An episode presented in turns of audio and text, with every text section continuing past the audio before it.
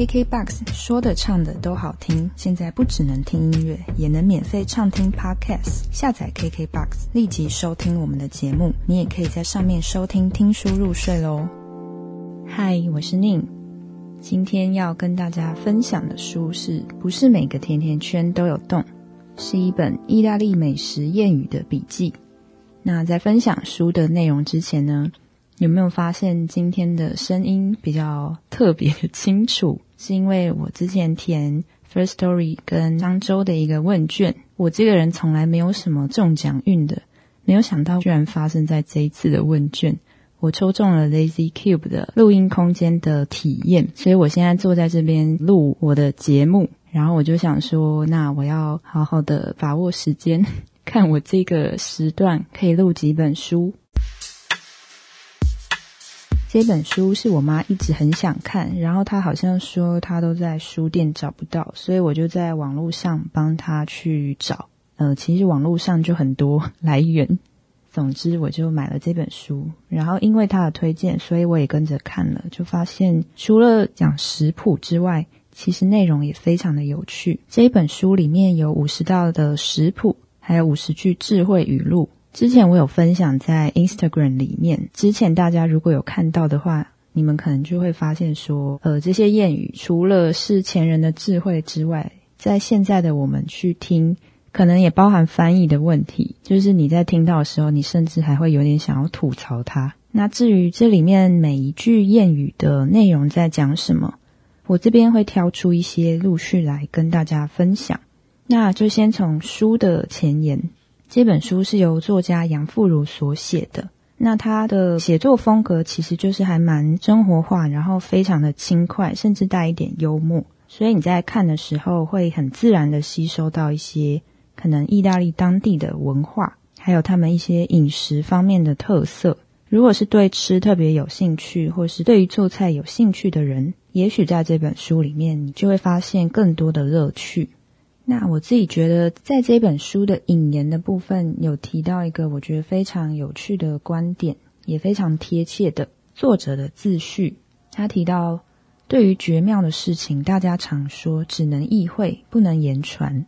那有时候是不是透过食物，你反而会更容易去理解那些妙不可言的道理，或者是一些很难用言语去表现的事情？他透过生活里的故事和亲身的经验来传达古老智慧的真谛，然后每一句谚语去配上一道意大利的经典料理。虽然句子的字面很难去解释，可是如果把这一句一句的谚语镶嵌在一道一道的菜肴里，不但脉络更清楚，情意更是深刻。把菜吃进肚子里之后，难懂的一切也就通透明朗了。当一个外国人能够娴熟的使用当地古老的谚语，那么那些难以击破的社交皱褶，还有心理黏角，都能瞬间的被烫平。我看到这一句的时候，我真的觉得，哦天哪，他的这个描述实在是太太贴切了。虽然你要仔细的去想，什么叫做社交皱褶，什么叫做心理黏角，真的要去解释，好像你也解释不出个所以然。可是我在看的时候就觉得，它是一个很有画面的一种状态，去描述了那种身在异地，你原本从没有办法融入，从一个格格不入的状态，到你真的理解了那种存在于人与人之间的共通性，以及融入了当地生活与文化的那种状态的时候，好像就是烫衣服一样，把那种皱褶给烫平。美食就是人的共同语言，所以不管是台湾还是意大利，在食物上都有独到的地方。当我们台湾形容姜是老的辣，在意大利这边可能也会有其实一模一样的说法。所以很多时候，即便是在不同的国家，我们还是可以去发现一些相似异曲同工之妙。那就让我们来看看这本书里面的食谱、菜肴，以及藏在这一道菜背后的那种智慧谚语。首先，第一道菜是水煮章鱼。那他提到的谚语是：章鱼会在自己的水里煮熟。作者说，碰到棘手的情况，想用头去撞墙的时候，他会去买一只章鱼进厨房，好像所有的问题都可以在厨房解决。那所谓的水煮章鱼，原来是章鱼在烹煮的过程当中会释出约身体重量三分之一的水分，而这水分是好吃的秘密。章鱼水的滋味丰富，海味十足，更有自来水无法取代的香气。所以煮章鱼的时候，千万别急着加盐，而是等到最后章鱼煮软了再来调整咸度。不论是自作聪明的加水，或者是寻求外力解决，以为没有盐不行，急躁、偷掀盖子检查等等的，其实一点用都没有。代表的是，其实很多事情早有安排，你放着让它去酝酿，让它自行去。处理就是了，你不需要多做无谓的动作。锅盖上方白烟袅袅，不消几分钟，开始香气四溢。这段时间什么也不做，什么也不想，等到章鱼自然的煮软，烦恼也不见了。也就是时间到了，连转角都会碰到答案，而我们要做的就是耐心的等待。这一句谚语叫做：“一盘好吃的沙拉需要四个人来成就，智者放盐，土豪添油，小气鬼加醋，最后让疯子来搅拌。”作者特别喜欢这一句谚语。那分别有这四个角色的，当然是有他们的原因。智者谨慎，加盐会特别小心，因为过犹不及都会坏事。土豪大方，吃沙拉上好的橄榄油不能省。豪迈的淋下去，而意大利传统法酿制的巴萨米可醋滴滴珍贵，交给小气鬼来掌管才不会出错。上桌前的搅拌就让疯子来吧，赤手用力拌，唯有如此，所有的调料才能充分的融合。在台湾吃西餐，常会以沙拉当前菜，不过意大利的餐桌上，沙拉有不同的角色。通常在吃第二道主菜的时候才出现。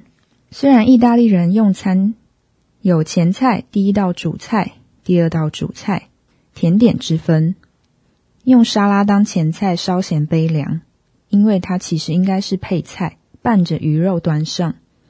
但近年健康饮食观念盛行，不少意大利人摒弃传统四道式的放纵吃法，把沙拉当前菜，甚至取代了主菜。而沙拉一词也被放大，有的人甚至把它当成一盘搞定的方便菜，里面包含了纤维、蛋白质、碳水化合物、油脂，一样也不缺，兼顾了营养跟口欲。然后，这也可以延伸到呼应我们的生活、生命。愿每个人的生命都是一盘好沙拉。时间是我们的盐，要谨慎使用。爱和友谊是油。要记得大方的给，健康是醋，得小心管理。至于其他的，就学疯子，用力去活，尽情的享受吧。再来一句谚语是：像洋香菜一样，总是无所不在，感觉是一种阴魂不散的东西。洋香菜的确无所不在，出现在人类的日常生活，由来已久。重视食物及良药的中世纪就是很好的例子。当时的人靠吃洋香菜治疗蛀牙，外用则拿来敷。洋香菜捣成泥之后，汁水可以止鼻血。它的茎部相传能够回春，而根部制成的软膏更有壮阳的效果。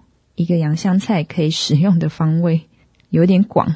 洋香菜不但是男性的天然威尔刚。也是女性经期的好朋友，能够帮助通畅、循环通血、舒缓胀痛。甚至古希腊人会在头上插一束洋香菜，因为他们相信它的味道能够带来好心情，而且促进胃口。古罗马人则会在爱人的坟前系上洋香菜，代表深深的情谊。文艺复兴时期的美食宝典探讨食物本质，提到。不管是煮面、做酱汁、烹调海鲜、准备肉汁，举凡厨房里任何调味，绝对少不了洋香菜。洋香菜之所以无所不在，除了有它的药效、好吃，而且生长快速，绝对是原因。在意大利厨房里的地位举足轻重，盘子里永远缺不了它的身影。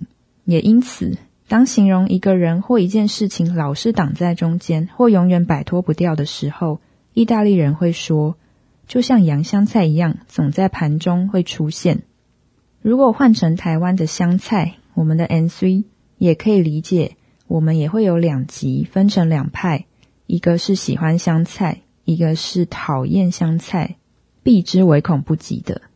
那你是属于哪一种呢？我自己是不讨厌香菜，像有时候外面卖的猪血糕上面会放的香菜，或者是像润饼卷的那种香菜，我自己都觉得会有一个很棒的提味效果。那我记得，甚至之前好像还有日本人，好像还推出疯狂的香菜相关的商品，可能是香菜香水之类的，这可能就会让讨厌香菜的人大翻白眼。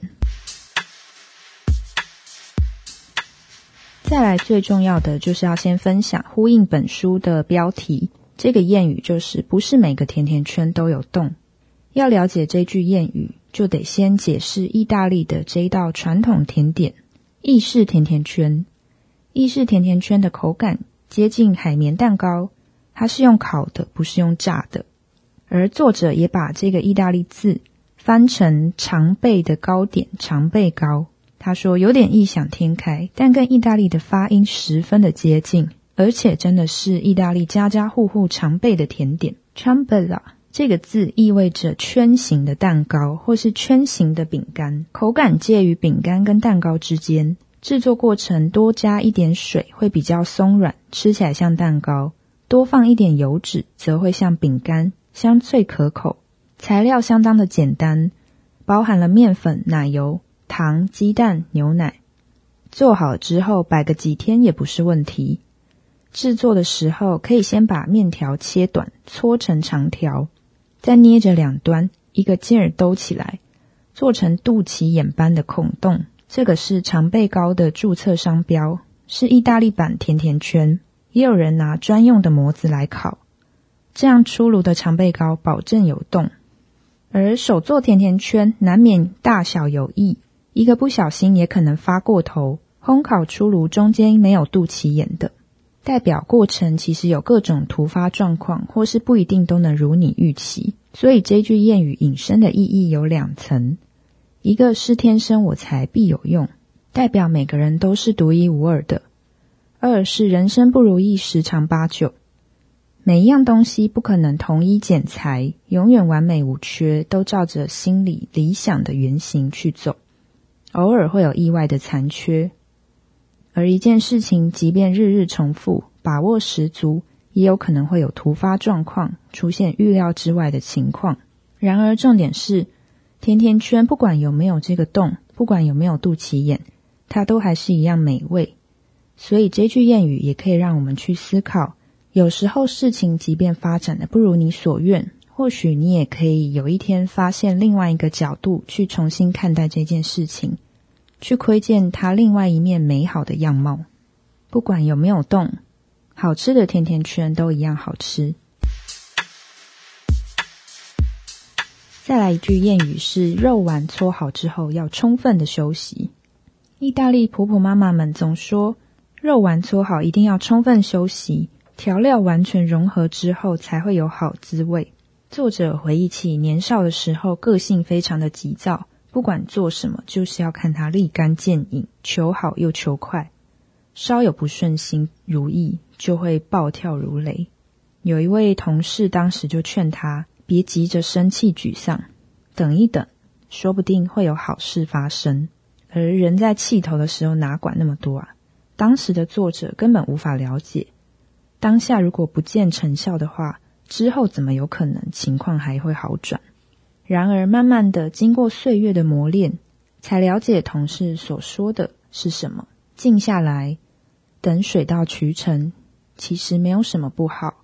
因为你在等待的过程当中，心情自然会慢慢的沉淀。你会去反思，你会去回顾。与其太过急躁，导致接下来判断错误，不如让事情在一个成熟的时机，能够顺水推舟，顺顺的完成。自然而然，其实更好。我觉得前提就是，当我们想尽办法要去解决问题，当我们用尽了全力，之后却仍然不如意的时候，那急躁也是没有用的。这个时候，我们能够确定的是，我们不愧对自己，已经尽当下的自己所能去为自己想要完成的事情想尽办法了。之后，如果真的一时穷途末路了，那么我们就先停下来，先不要急，再给自己一点时间。会有新的东西进来，会有新的想法进来。那么，或许过一段时间，我们会再找到另外一个之前想不出来的方法去面对我们想要解决的那件事情，或者这件事情也会在接下来自然有它可以被解决的新的方式，就跟做肉丸子一样，那样的好滋味是需要耐心等待的，需要一段时间之后。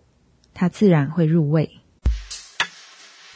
再来一句谚语是：“爱情就像提拉米苏，剩的越少，越引人垂涎。”作者分享，他从牛津搬到意大利的那一年，有一天他们受邀到朋友家用餐，整桌都是意大利人，而作者是唯一的台湾人。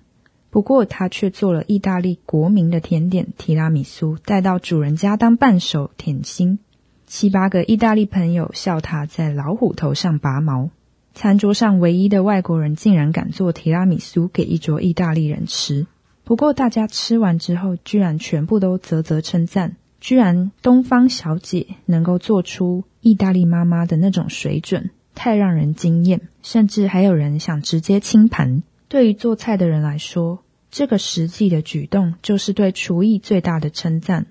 到底是谁发明提拉米苏呢？意大利朋友们会在餐桌上展开辩论大会。来自托斯卡尼的朋友搬出历史考证，说这一道甜点是十七世纪掌管佛罗伦斯的梅蒂奇大公爵的御用甜点。威尼斯朋友马上反驳说，提拉米苏这个词根本是威尼斯的方言，是带我走的意思。战争时。妻子做这道甜点为出征的丈夫送别，意恐迟迟归，一心希望与爱人相依相随。而三句话不离政治的朋友一听之下，马上摇头，强调这道甜点是十九世纪促成意大利统一的建国英雄卡佛尔的案前甜点。每一次治理国事，一定要先吃提拉米苏，才能保持清醒。而文学教授朋友则说。二十世纪以前，意大利的食谱和字典完全没有提拉米苏这个字，所以应该是相当晚近的发明。而当整桌都在辩论的非常激昂的时候，整桌最实际的是作者的丈夫，趁着大家辩论之余，悄悄的把盘子里最后一口提拉米苏吃掉。下一句谚语是：对待女士，驴子跟核桃都需要手段。竟然把女人跟驴子相比，会不会一看就很气？不过这表示你对驴子可能也有偏见，认为他们固执、懒惰、愚笨，而且神经质，所以需要一些方法来治。那我们先不管女士或驴子，我们先针对核桃。谚语中提到需要手段来对待核桃，其实首先要了解核桃壳的构造，加上工具和方法对了，其实也不难处理。说不定创造这句谚语的人真有智慧。在原文里面，照字面翻译的意思应该是凶狠的手，而作者则把它翻成手段。真正聪明的人才会懂得对待女人、驴子、核桃的奥义。作者提到，我身边就有一个相当聪明的男人，不是我先生，而是我公公。他像个绅士，除了喜欢带我上街吃冰淇淋，生活中其他时间互动时间不算多。倒是婆婆常抱怨公公耳背，别人讲什么她永远听不见。有一次在农夫超市买了一袋新鲜的核桃，回家之后却发现厨房里没有开核桃的工具。下楼跟婆婆借，她顺手借给我之后，轻轻的问：“难道你们家缺核桃钱？”我只尴尬的告诉他：“这工具用的少，没有去处理，没有去买。”隔天傍晚，赫然发现家里的餐桌上有一把全新的核桃钳。回头问婆婆核桃钳的来源，她告诉我，当她问的时候，公公听到了，当天下午，他马上骑脚踏车进城，帮作者买来。下一次我们说他坏话的时候，要特别小心，因为他可能其实没有耳背。婆婆忍不住说：“再来一句谚语是：朋友跟哈密瓜，一百个里面只有两个好。”我第一次看到的时候，就觉得实在太可爱了，我一定要分享这一句。听起来很像是在。很真实的呈现，去菜市场挑蔬果、挑水果的时候，有一些品种的水果，你能够挑到甜的，真的是可遇不可求。而在生命中，大家一定也会有类似的心情：是以前你可能交了不少朋友，每一个阶段你都会认识一些朋友，可是这些朋友却不一定陪伴你到现在。有持续在联络的，一定相对来说不是那么多。而在联络的人群当中，能够跟你真正谈心、深入交流的又更少了。所以一百个里面只有一两个好，这一点都不夸张，而是非常的写实。也许更进一步，我们还可以去思考，我们是怎么样去定义朋友，怎么样对我们来说可以是朋友？那所谓的好朋友，你又是如何界定？这在每个人心中的那个衡量标准、那把尺都不一样。然而，我觉得最重要的是，如果你真的有这样子非常要好的朋友，那一定是非常难得可贵的事情。而最重要的是，如果你们彼此可以一起去界定彼此对于朋友、对于好朋友的一种定义的认知，确定我们在彼此心中的那个地位是重要的分量的话，那会是生命中很重要的一件事情。朋友有时候无关乎性别、年龄，无关乎彼此的生命阶段，而是可能在某一个时刻，彼此有那个缘分，能够去交流彼此内心的一段历程。你们有过很亲近的一种互动跟交流，你们愿意在对方面前坦诚，我觉得那样的朋友是非常非常美好的。再来就是提到，在意大利他们会说眼睛被火腿盖住，听起来非常的可爱。作者提到，还记得自己在八岁以前不知道什么叫骗人。那是一个下雨的日子，空气湿哒哒的。母亲要我下楼去转角的杂货店买酱油，记得带伞。出门前，妈妈叮咛我，拎了伞走到没几步外的干妈店。完成妈妈交代的任务，才出店门。有一个不认识的阿姨问：“是不是可以把伞借她？”她叫作者：“你在这边等，我拿你的伞回家，然后晚点再把伞还你。”递了伞，我在屋檐下等。大家或许也猜到了结果，这个阿姨根本没有出现。过了一个小时，妈妈打伞来找我，看到我一个人在屋檐下傻等。弄清楚怎么回事之后呢，人生字典里就多了一个新词汇，就叫做骗人。知道有骗人的事情，就会因此不相信人性吗？作者说，我的选择完全相反，就是因为有这件事情，我更愿意去相信。只要能选择，其实没有人愿意去骗人。所以某方面来讲，人常常是因为被逼到一种。状态，或是因为某些困难困境，或许我就会用有点像是鬼遮眼的状态吧。人的心被蒙蔽了，所以会选择去做欺骗的事情。他知道自己在骗人，但在午夜梦回的时候，这件事情一定会一直压在他的心上。每当我们回顾、回头去检视自己的过往，发现某一些事情、某一些时刻。我们自己竟然是那么不长眼的时候，或许就可以笑看那是一件眼睛被火腿盖住的事情。再来分享的是，就算是黑牛挤出来的牛奶也是白的这句谚语。作者在这边分享的是他的童年，描写到从小自己可能就是皮肤比较黑，对于自己没有自信，而随着求学阶段。探索自我的过程当中，让他渐渐明白，事情其实有时候没有所谓的标准答案，而只有你自己的答案。而找答案就像掘井，决定一个方向就要持续的挖下去，中间运用不同的工具，想各种办法，直到水冒出来为止。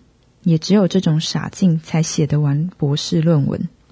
母校的奶水是营养好，不论是辅大还是牛津，甚至是之后含泪和血吞的大脑神经科学博士班。多年以后，作者觉得自己的土气变为士气，母校的养分源源不绝带给他力量。从小没自信的他，长大之后才懂，只要努力、真心做喜欢的事情。真心的认可并喜欢自己正在做的事情，黑色的丑小牛终究能够挤出白色的好牛奶。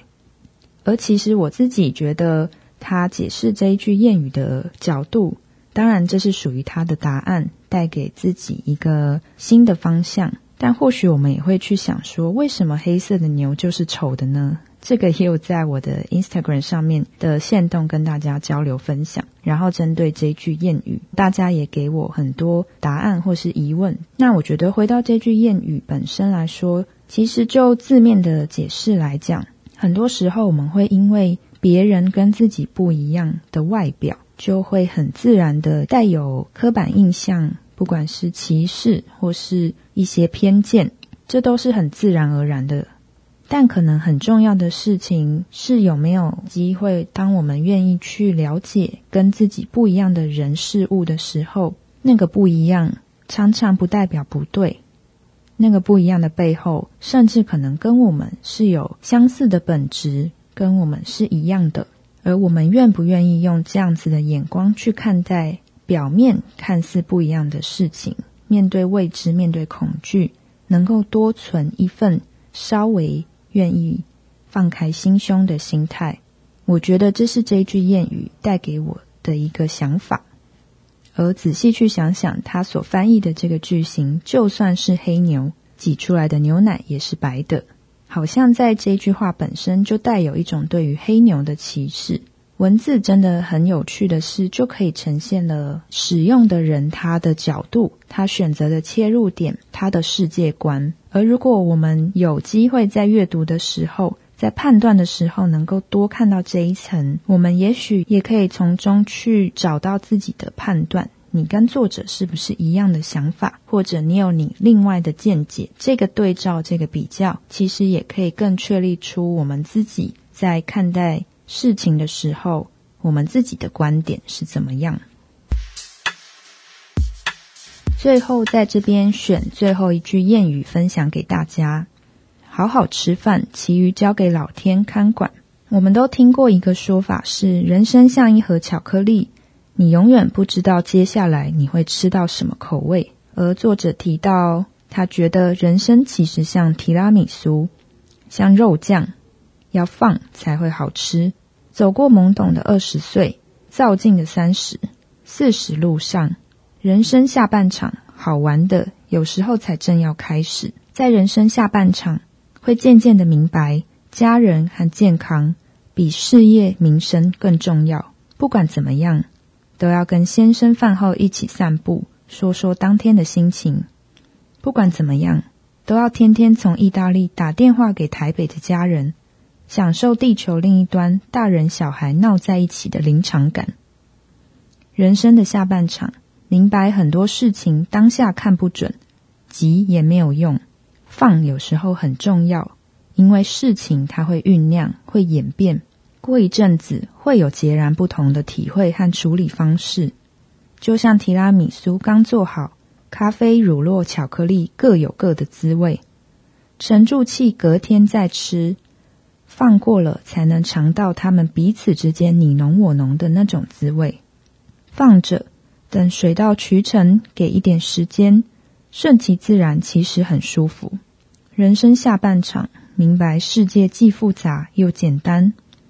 简单在于，只要尽力做好眼前的自己该做的，而别人怎么看，那是你没有办法掌控的事情。结果会如何，也不是你能够掌控的。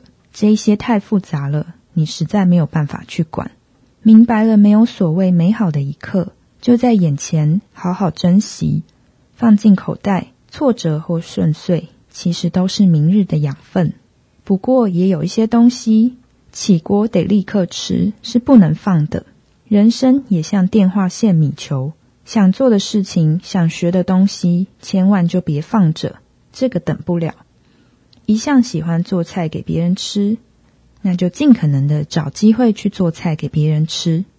妙也妙在，吃过的人多数会成为真心不换的朋友。人生下半场会继续下蛊，用故事为食物调味，等你来当我的朋友。而这是作者最后所下的注解。发生不好的、难过的事，大家都会叹气说无常。如果能够寻常，日日这样活着，有事情做，吃得饱，睡得着，有心情出去玩，出去走走，把每天的日常过得有滋有味。仔细想想，这就是我们正在追求的寻常。呼应了最后一句谚语：用力活，用力活。生命是一场盛宴，只有傻子才会饿死。我是宁，今天的分享就到这边，我们下一本书再见，拜拜。